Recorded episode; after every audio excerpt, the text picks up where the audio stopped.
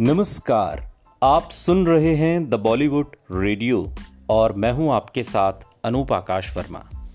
दोस्तों, ये किस्सा देवानंद और वहीदा रहमान का है, जब देवानंद को डिसेंट फ्लर्ट बताते हुए शर्मा गई वहीदा रहमान और पहली मुलाकात का किस्सा सुनाया।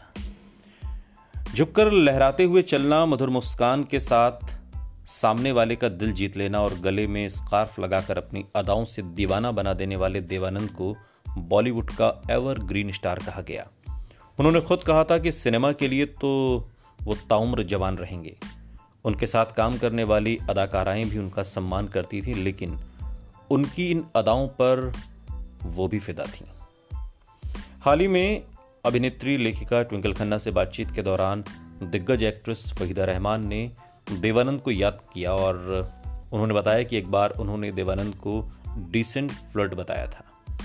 ट्विंकल खन्ना ने वहीदा रहमान से पूछा कि फ़िल्म में अपने शुरुआती दौर में कैसे देवानंद उनको पसंद करते थे और कैसे उनका साथ देने के लिए वो डायरेक्टर राज खोसला के खिलाफ भी खड़े हो गए थे। दिग्गज अदाकारा वहीदा रहमान ने कहा कि मैं देवानंद साहब की बड़ी फ़ैन थी और मेरी तो पहली फ़िल्म भी उनके साथ ही थी। वहीदा से बात करते हुए ट्विंकल ने कहा कि जब मैं छोटी थी तो मैं गाइड फ़िल्म को देखकर दीवानी हो गई थी। साथी ट्विंकल ने पूछा कि गाइड फ़िल्म में जो चार पर्दे पर देवानंद ने दिखाया था, क्या असल में भी वो वैसे ही थे? इस पर वहीदा रहमान ने देवानंद की नकल उतारते हुए कहा कि जब हमारी पहली मुलाकात हुई थी तो उन्होंने मुझसे पूछा था, वहीदा, कैसे हो? चलो ये करते हैं। चलो ना, चलो। आगे उन्होंने बताया कि जब मैं पहली बार उनसे मिली तो मैंने कहा, नमस्ते देव साहब। और उन्होंने कहा था, देव साहब, वो कौन है? इसके बाद उन्होंने मुझसे कहा कि मुझे सिर्फ़ देव कहो। एक इंटरव्यू में देवानंद को डिसेंट फ्लर्ट बताते हुए वो शर्मा भी गई थी।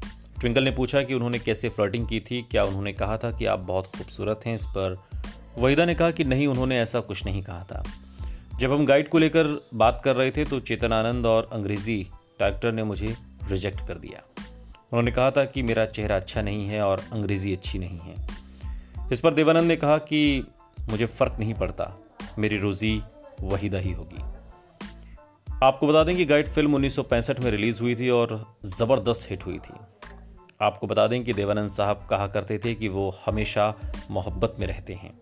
उन्होंने कहा था कि किसी से इश्क करने का मतलब ये नहीं कि आप ढेर सारी औरतों के साथ रात गुजारें। किसी के ख्याल में रहना या किताब पढ़ना भी इश्क है। ऐसे थे देवानंद। सुनते रहिए द बॉलीवुड रेडियो, सुनता है सारा इंडिया।